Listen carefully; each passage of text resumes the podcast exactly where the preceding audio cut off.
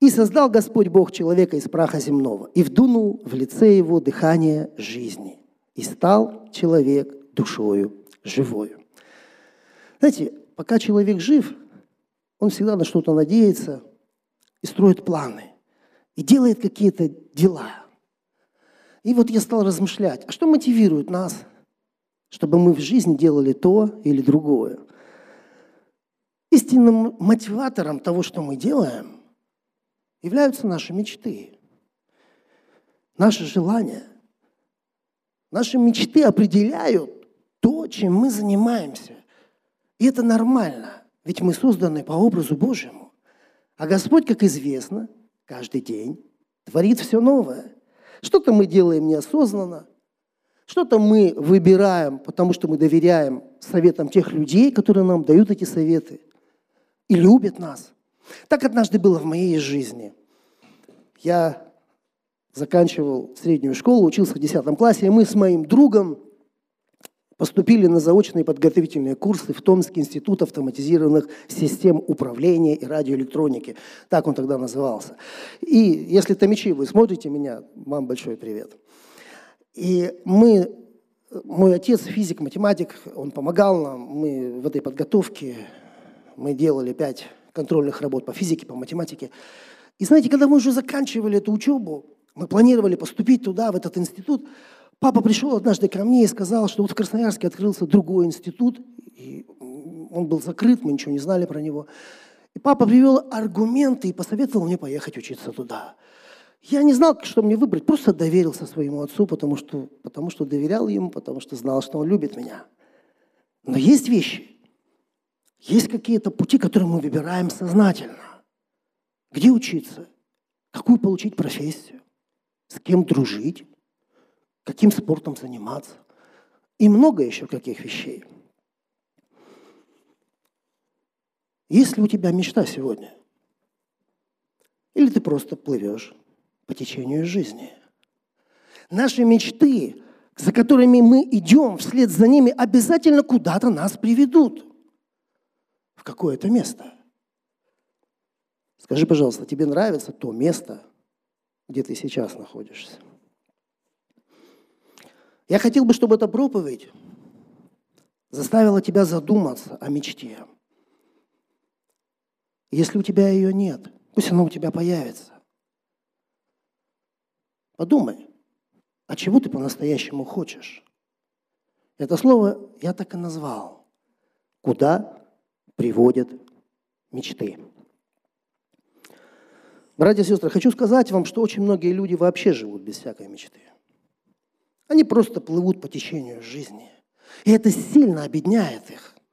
Ведь Господь говорит к нам более всего через наши желания. Потому что мы с вами, нас с вами, наши желания очень сильно интересуют. Здесь мы очень внимательны к тому, что вокруг этого происходит. Возможно, у тебя нет никакой мечты, а может быть, ты строишь какие-то планы. Но знаете, бывает вот так, что человек имеет какие-то желания, но Бога свои желания вообще не посвящает. А ведь Он тоже имеет свои планы на тебя и меня. Евангелие от Матфея, 7 глава, 21 стих.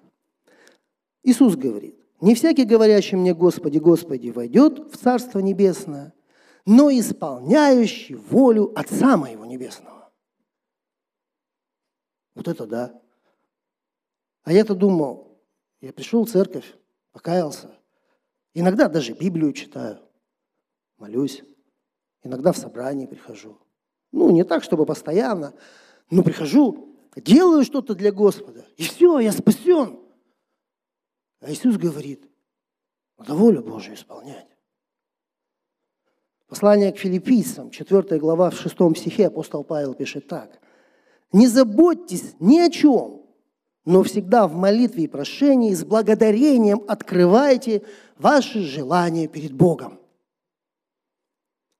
У меня вопрос к Павлу. Апостол Павел, а зачем мне это делать? Псалом 138, стих 4. Нет еще слова на языке моем. Ты, Господи, уже знаешь его совершенно.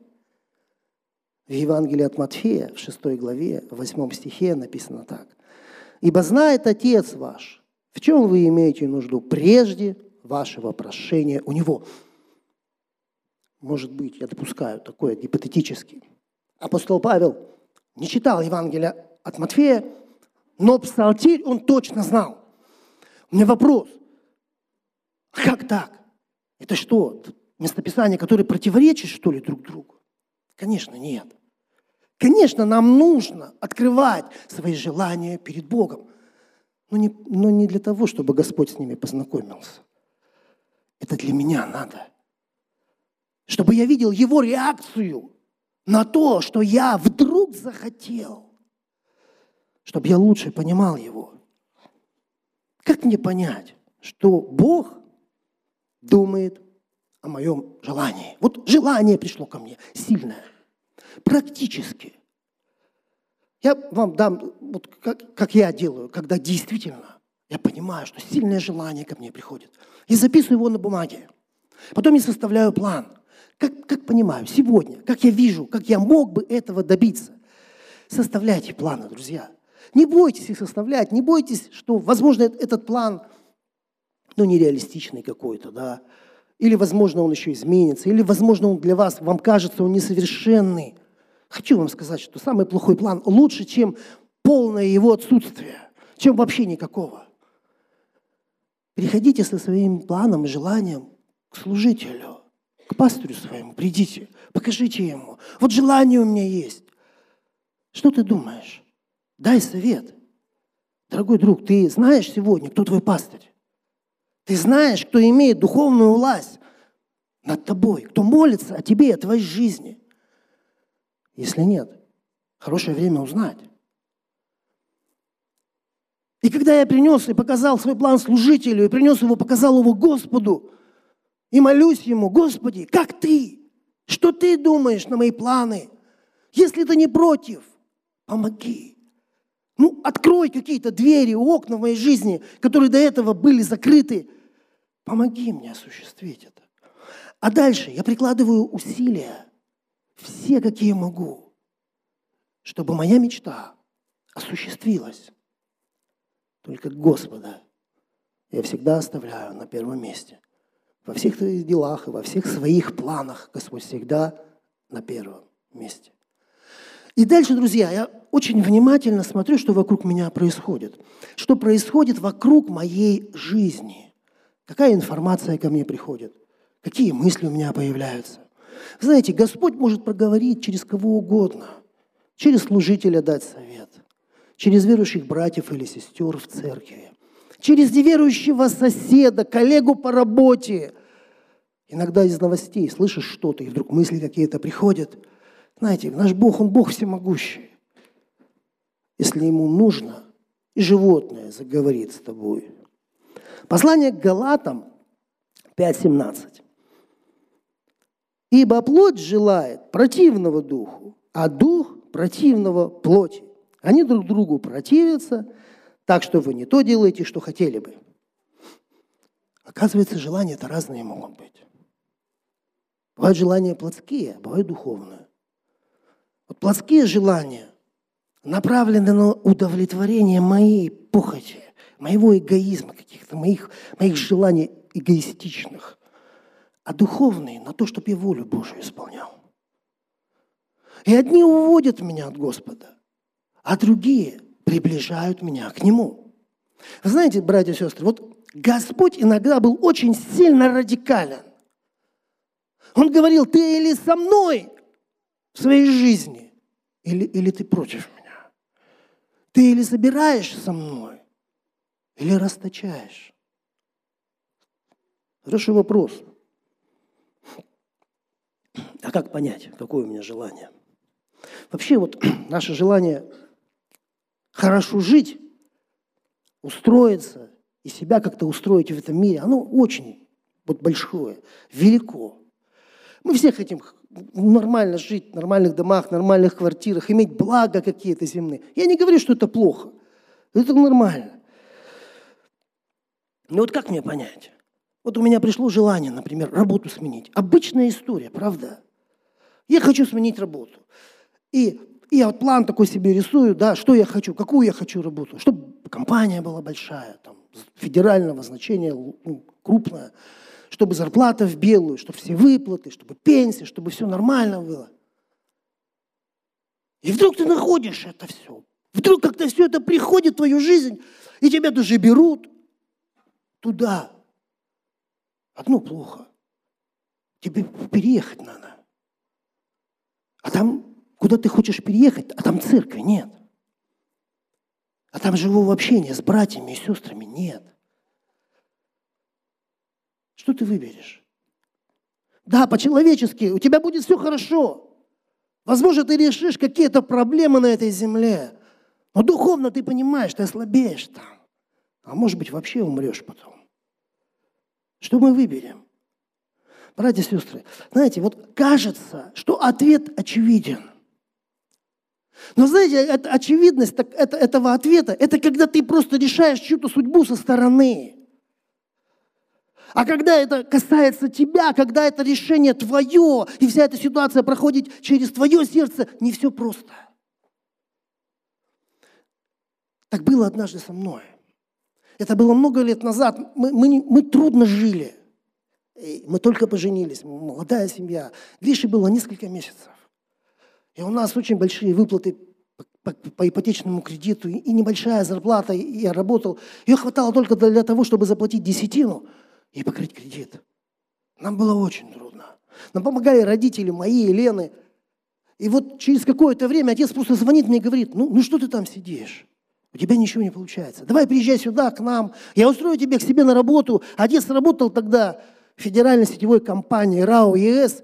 И это очень серьезное предприятие начальник подстанции, папин друг, они всю жизнь друзья, и они говорят мне оба, мы тебя всему научим, мы все передадим тебе, ты нравишься нам, у тебя все получится. Начальник говорит, я через 3-4, максимум 5 лет уйду на пенсию, я отдам тебе эту подстанцию, ты будешь здесь работать, у тебя хорошие перспективы будут в жизни.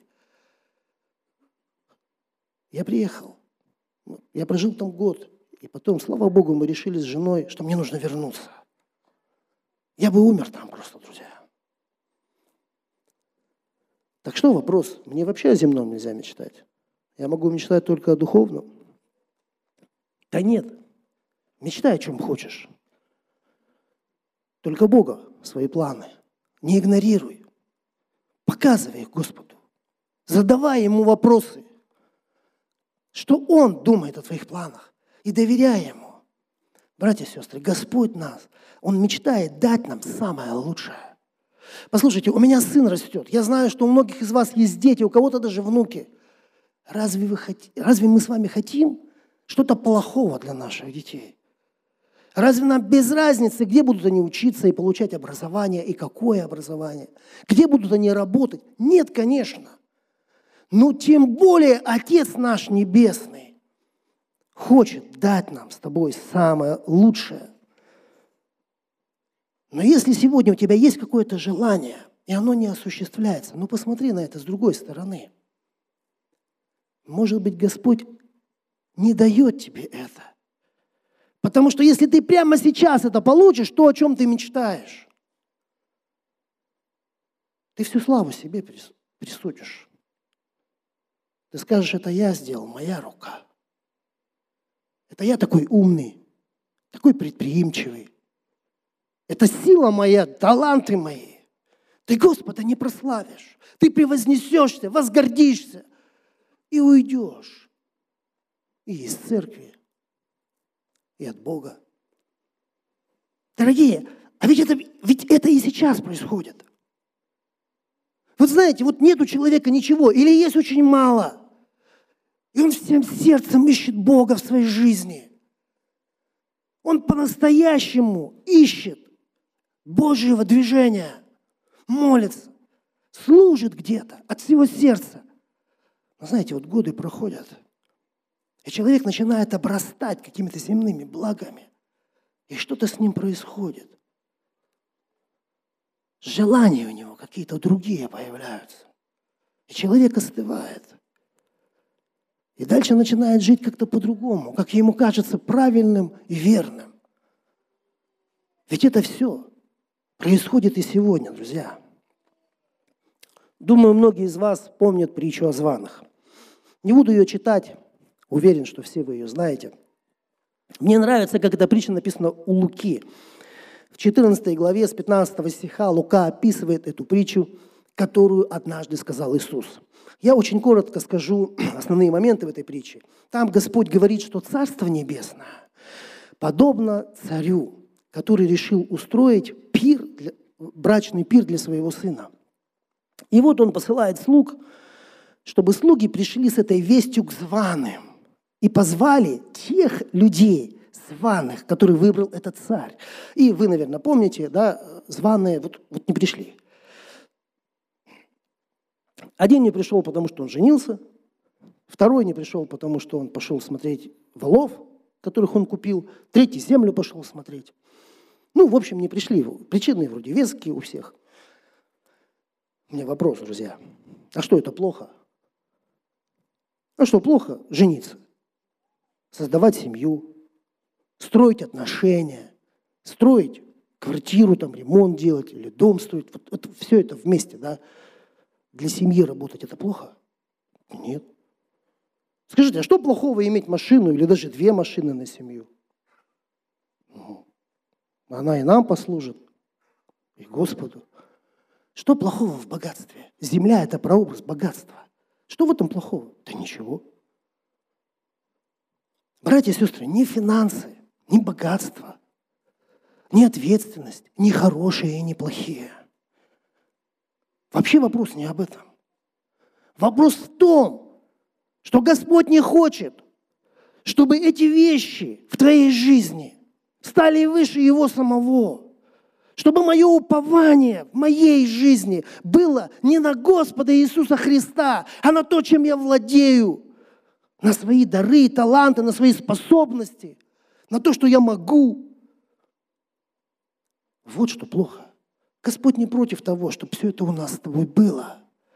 Он просто хочет, чтобы у тебя и у меня не было никаких зависимостей в жизни. Вообще никаких. Кроме одной. Зависимость от Духа Святого, от самого Господа.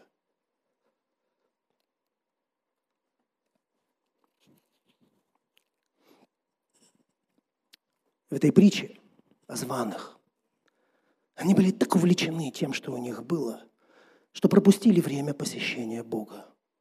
И если вы внимательно читаете эту притчу, или будете читать, или перечитывать, обратите внимание на конец.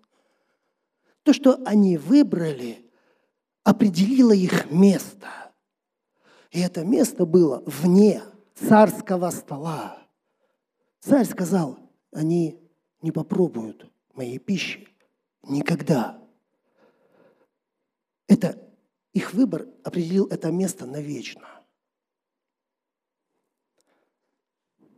Друзья, а теперь я хочу обратить ваше внимание на очень интересную историю в Библии, которая записана в двух книгах. В четвертой книге «Царств» и во второй книге «Паралипоменон».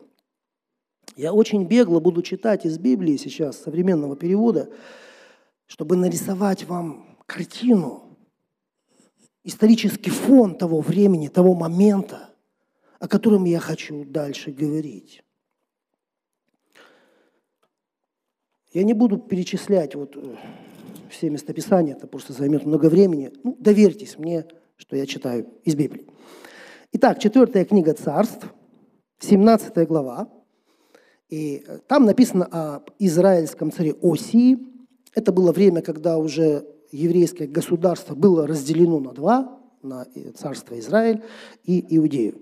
И вот что написано в 17 главе об Осии, царе, царе Израильском. На 12 году правления Ахаза, царя Иудеи, Осия, сын Илы, стал царем Израиля в Самарии и правил 9 лет. Он делал зло в глазах Господа, но не так, как цари Израиля, которые были до него. Знаете, вот всех царей, Господь, вот все цари, которые в царствах записаны, да, там только вот одна формулировка. ну, два варианта, вернее, формулировки. Делал он угодное в глазах Господа, и делал он неугодное в глазах Господа. Дальше там идет, перечисляется, что еще они делали, как они еще э, служили, жили, в каких книгах их дальнейшая жизнь записана. Но вот с этого характеристики начинается характеристика царя. Делал он угодное или делал неугодное. Салманасар, царь Ассирии, пошел войной на Осию, который стал его подвластным и платил ему дань. Осия был не самым плохим царем в Израиле. Но именно в его царствование, в это время Божьи суды приходят на Израильское царство. И пришел Салманасар, царь Ассирии, завоевал, заставил платить их дань. Дальше там написано, что Осия стал что-то крутить с этой данью. Салманасар опять пришел, еще большей данью обложил, еще больше гнет на народ. И часть народа увел в плен. Просто забрал и увел в плен в Ассирию. А в Израиль переселил другие народы, языческие народы. И поселил эти народы в городах израильских. Идем дальше. Все это произошло потому, что израильтяне согрешили против Господа их Бога.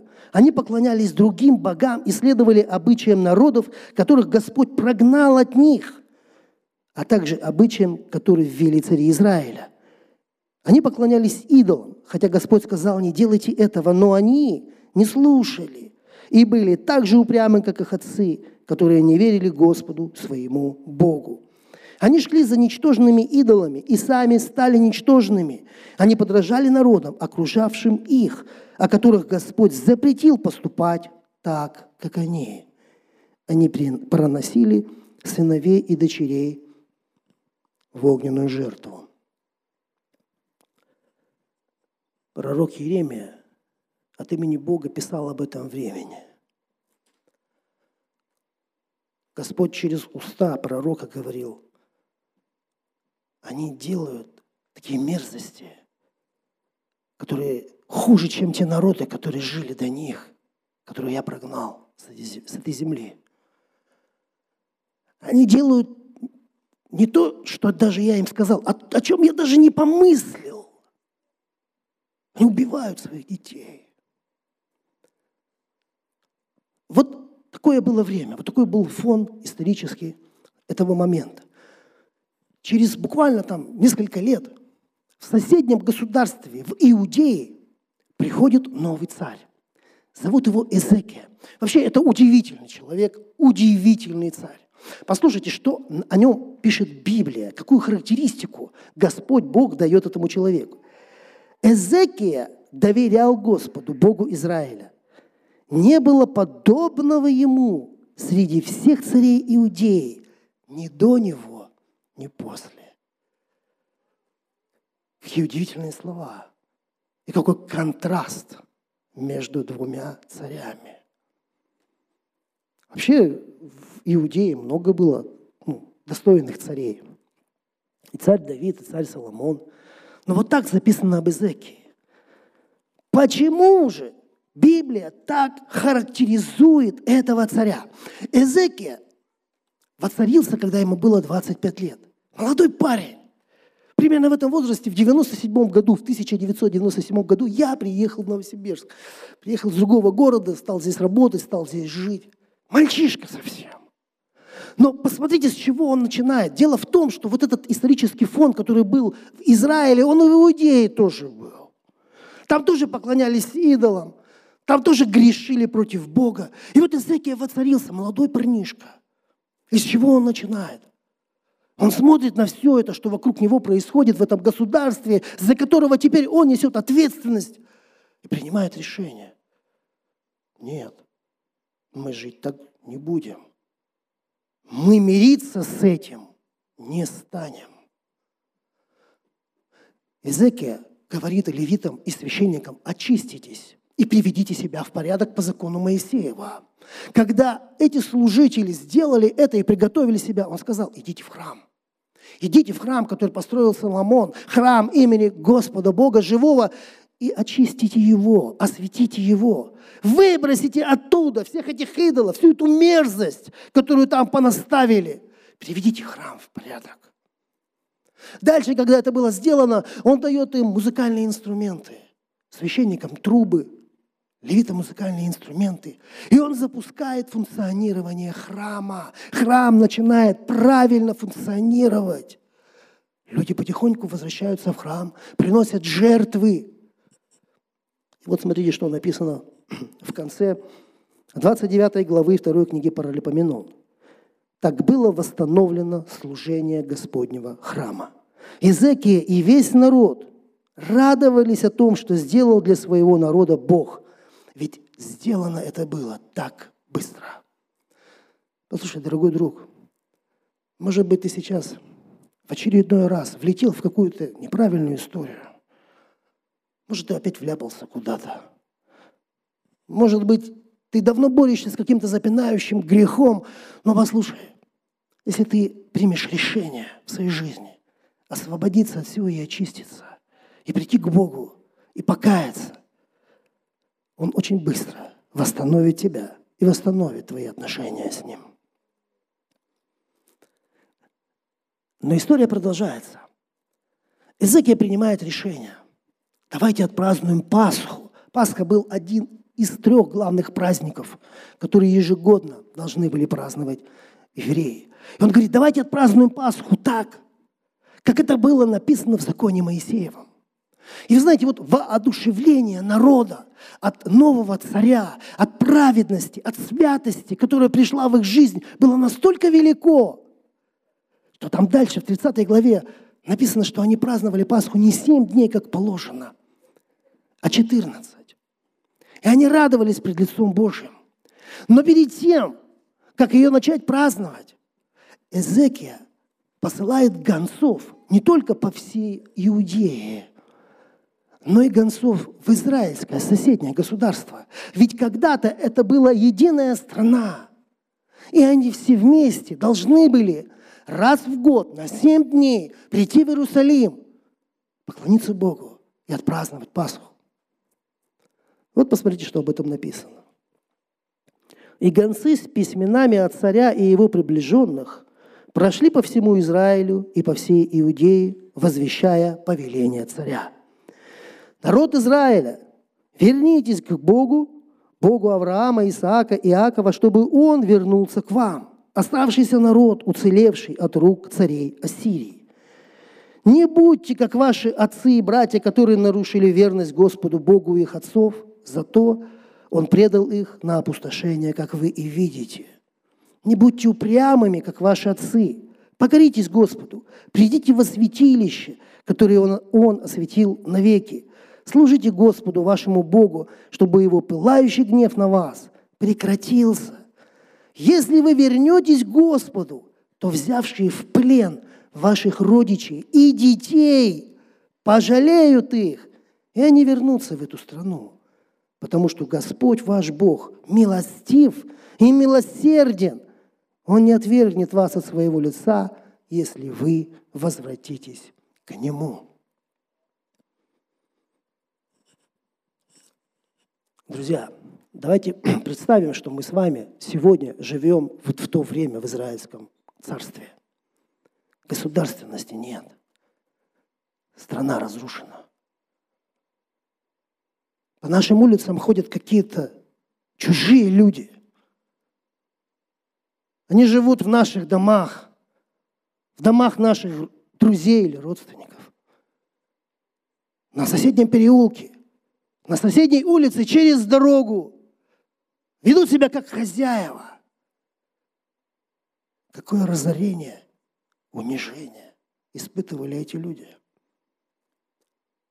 Часть народа введена в плен. Что это значит для меня? Это значит, что мой сын может быть в плену. Или моя жена. Или мои родители. Или мои братья, или мои одноклассники. Скажите, а как жить? в такой ситуации, когда ты ничего не можешь изменить? Как засыпать каждый вечер? Как утром открывать глаза? Как Богу молиться? Хуже. Куда может быть хуже? И вот кажется, что ответ очевиден. Во всей этой истории вдруг приходит новая весть от благочестивого, праведного царя, как от Бога, прямо с неба. И у тебя появляется надежда что-то изменить.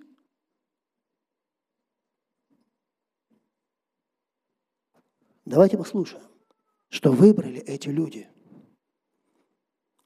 Концы ходили из города в город в землях Ефрема и Манасии, до самых рубежей земли Завулона. Но народ лишь насмехался и издевался над ними. В тот день, когда я впервые прочитал, вернее, не впервые прочитал, а впервые увидел вот эту всю историю, так как вам сейчас рассказываю, в тот день я больше не мог читать Библию. Я не мог. Я не мог понять. Я молился Богу, я спрашивал его, Господи, а как такое возможно? До какой же степени должны быть ожесточены сердца этих людей, чтобы так ответить?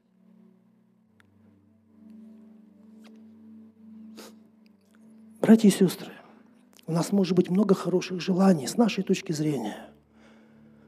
Но идолы в нашу жизнь могут прийти очень быстро, если мы свои желания выше поставим, чем Слово Божие, или выше Божьих желаний о нас.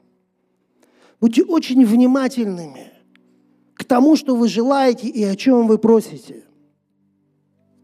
Ведь Бог может убрать руки от нас и позволить нам осуществить Какие это наши планы? Не дай Бог, чтобы это с нами случилось. Пусть пример израильского народа всегда будет перед вами.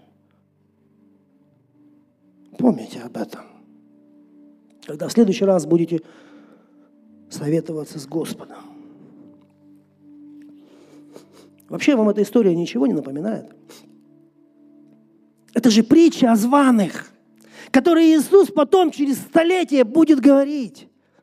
Они были призваны, они были избраны исполнить волю Божию, но они не захотели. У них нашлись какие-то более важные дела.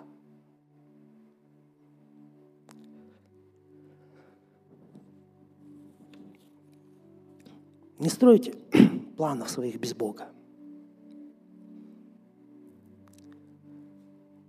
Ищите волю Божию, друзья. Плохо не иметь мечты. Плохо также,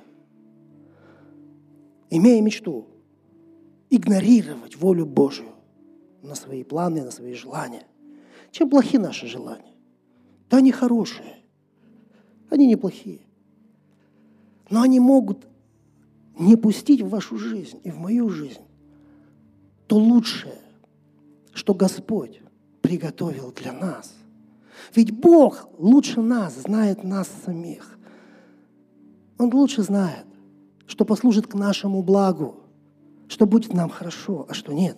Почему? Потому что мы маленькие, братья и сестры. Мы маленькие. И мечты наши о нас, они, они маленькие. Авраам хотел быть отцом одного мальчика – а Бог хотел сделать его отцом множества народов. Моисей вышел из дворца и увидел, как бьют соплеменника, заступился, хотел спасти одну жизнь. А Бог хотел через Моисея спасти весь народ. Не бойтесь доверять Богу свои планы и мечты. Мы маленькие. И мы мечтаем о себе очень мелко.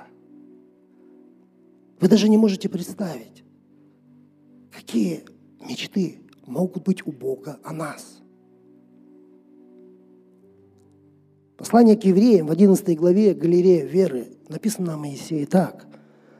Веруя Моисей, придя в возраст, отказался называться сыном дочери фараоновой. И лучше захотел страдать с народом Божьим, нежели иметь временное греховное наслаждение. И поношение Христова почел большим для себя богатством, нежели египетские сокровища, ибо он взирал на воздаяние. Моисей по-человечески имел прекрасные перспективы, ясную и понятную перспективу быть по-человечески счастливым человеком на земле. Но он захотел выбрать Божью мечту о себе. Что выберешь ты? Что выберу я? От этого будет зависеть там, где мы с тобой окажемся. Если ты будешь выбирать свое, да, ты можешь получить успех на этой земле. Какой-то. Успех придет в твою жизнь, да, придет. Но это будет локальный успех, временный. Но если ты будешь искать мечту Бога о себе,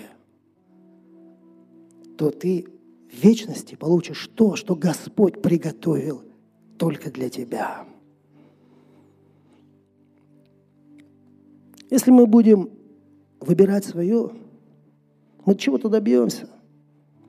Если будем выбирать Божие, там мы чего-то лишимся на этой земле, но получим лучшее, что Господь хочет дать тебе и мне. Кто-то из вас сейчас может думать, а как понять это лучшее? Ну да, много в церкви говорится о том, что Бог говорит к людям, но я не слышу Его голос. Я не могу понять. Для меня это трудно. На самом деле Бог говорит. Но Дух Святой говорит всегда очень спокойно и тихо. И прямо сейчас, когда я буду говорить эти слова, многим из вас Дух Святой будет напоминать, что Он когда-то уже говорил к вам.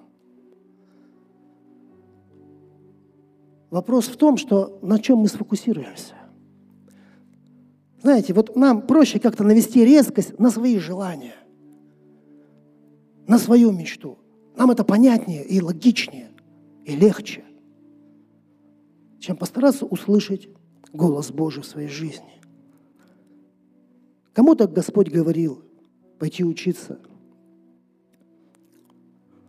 в МТИ, кому-то сказал поехать на миссию. Кому-то Дух Божий говорил, чтобы он открыл двери для домашней группы. Кого-то позвал служение. Какому-то человеку он сказал, чтобы он готовился и учился, начинал проповедовать и выбрал путь проповедника. Кому-то положил на сердце принести особенную жертву. И я не знаю, что Дух говорит лично к вам – но я знаю, что Он напоминает об этом. Если ты искренне ищешь волю Божию, Господь скажет тебе. Вопрос в том, что мы выберем, что мы захотим выбирать. Данный аудиоматериал подготовлен и принадлежит местной религиозной организации христиан веры Евангельская Церковь Завета.